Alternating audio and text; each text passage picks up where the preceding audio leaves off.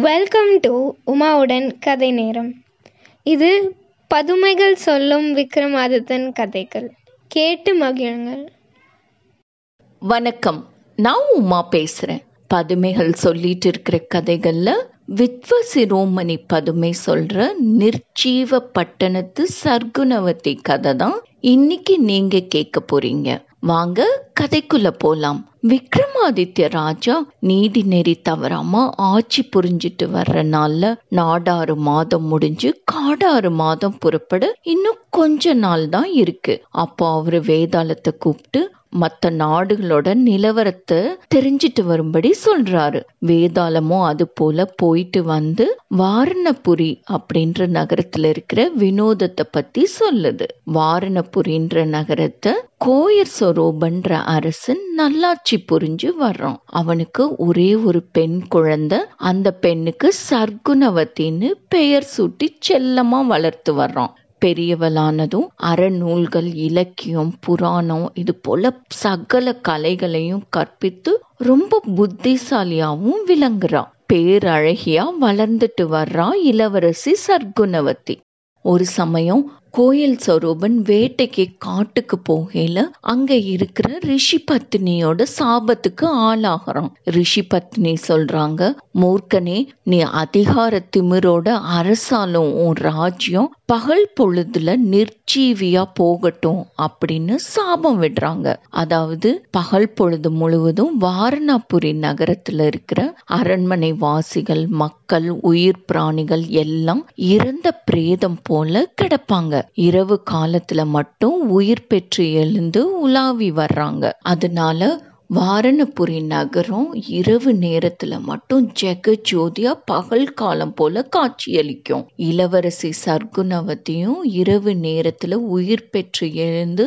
தன்னை அழகா அலங்கரிச்சுக்கிட்டு அரண்மனை மாளிகையில உலாவிட்டு இருப்பான் இப்படி இருக்கிற ஒரு நாள்ல இமய பர்வதத்துல வாசம் செய்யற அரக்கன் ஒருத்தன் சாகா வரம் பெற்று கோர உருவத்தோட எதிரில் வர்றவங்களெல்லாம் துவம்சம் செய்யறான்.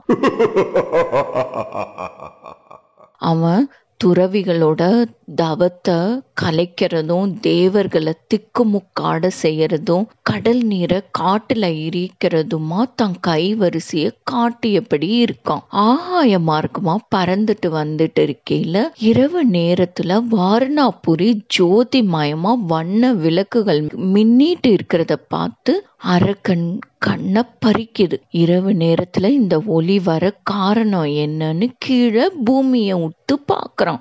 அப்போ அரண்மனை மாளிகையில உலாவிட்டு இருந்த சர்க்குணவத்தியோட அழகு அவனை இழுக்குது. இறங்கி வந்த ராட்சசன் இளவரசி சர்க்குணவத்திய தூக்கிட்டு போய் தன்னோட இமயமலை குகையில சிறை வச்சிடுறான். ராட்சசன் சொல்றான் பெண்ணே என்கிட்ட வம்பு பண்ணாத என்ன கல்யாணம் பண்ணிக்கோ அப்படின்னு கேட்குறோம் அதுக்கு சர்க்குணவத்தையும் அரக்கன் கிட்ட இருந்து தப்பிக்க முடியாது அப்படின்னு யோசிச்சுட்டு வலிமை மிக்க நீ என்னை தூக்கிட்டு வந்தேன்ல அப்பவே நான் உங்களுடையவளாயிட்டேன் ஆனா ஒண்ணு நான் வந்து ஒரு கன்னி விரதம் இருக்கேன். அந்த விரத காலம் முடிகிற வரைக்கும் ஆண் சகவாசமே கூடாது. அது முடிகிறதுக்கு இன்னும் மூணு மாதம் தான் இருக்கு. அதுவரை பொறுங்க. அப்படின்னு சொல்றான். மறுநாள் பகல் பொழுது முடிஞ்சு இரவு நேரம் ஆனதும் சர்க்குணவத்தியோட சொந்த ஊர்ல அவளோட பெற்றோர்கள் உயிர் பெற்று எழுந்து தன்னோட மகளை காணோன்னு புலம்பி உண்ணாம உறங்காம இருக்காங்க. பொழுது விடிஞ்சதும் உயிர் நீங்கி சவமாயிடுறாங்க. இப்படி வாரணபுரி ராஜ்யத்தினோட வினோதத்தை வேதாளம் வந்து சொல்லவும் விக்ரமாதித்ய ராஜா உடனே தன்னோட மந்திரியான பட்டிய கூப்பிட்டு ராஜ்ய நிர்வாகத்தை எல்லாம் ஒப்படைச்சிட்டு வேதாளத்தின் மீது ஏறி வாரணாபுரி பட்டணத்துக்கு வர்றாரு. அங்க தன்னோட இஷ்ட தெய்வமான உஜ்ஜயினி மாகாளியை குறித்து தியானம் பண்ணி வணங்குறாரு. அம்மனும் பிரசன்னமாகவும் தேவி எனக்கு யாதொரு குறையும் இல்லை. இருந்தாலும் இந்த பட்டணம் இவ்வாறு இருக்கே இதுக்கு சாப விமோச்சனம் அளிக்கிறதுக்கு அருள் புரியணும் அப்படின்னு கேக்குறாரு விக்ரமாதித்ய ராஜா. அதுக்கு தேவி சொல்றாங்க மகனே ஒரு ரிஷி பத்னியால் வந்த சாபம் இது. விமோச்சனமும் அவளால தான் வரணும் அப்படின்னு சொல்லிட்டு மறைஞ்சிடுறாங்க மாகாளி அம்மன். விக்ரமாதித்ய ராஜா உடனே ஒரு கிள அந்தனர் போல வடிவம் எடுத்து அந்த ரிஷி பத்னி இருந்த காட்டுக்கு போய் அவங்களோட ஆசிரமத்துக்கு பக்கத்துல வேதாளத்தினோட உதவியின் மூலம் ஒரு பெரிய தீக்குழி மூட்டி அரகர சம்போ மகாதேவான்னு முணுமுணுத்தபடி தள்ளாடி தள்ளாடி அடி எடுத்து வச்சு அந்த தீக்குழிய சுத்தி வந்து அதுல விழப்போறாரு. இத பார்த்த ரிஷி பத்னி மனம் பதறி அந்த அந்தணன் கிட்ட வந்து சாஸ்திரிகளே உங்களோட குறை என்ன? தாங்க ஏன் இந்த தள்ளாத வயதுல தீக்குளிக்கிறீங்க அப்படின்னு பரிவோட கேக்குறான் அதுக்கு அந்தணன் போல இருந்த விக்ரமாதித்ய ராஜாவும் அம்மையே இனி பேசுறதுக்கு என்ன இருக்கு? என் குறை தீக்க யாரால முடியும்? அப்படின்னு சலிச்சுக்கிற மாதிரி சொல்றாரு. ரிஷி பத்னியும் பெரியவரே உங்க குறை என்னன்னு சொல்லுங்க.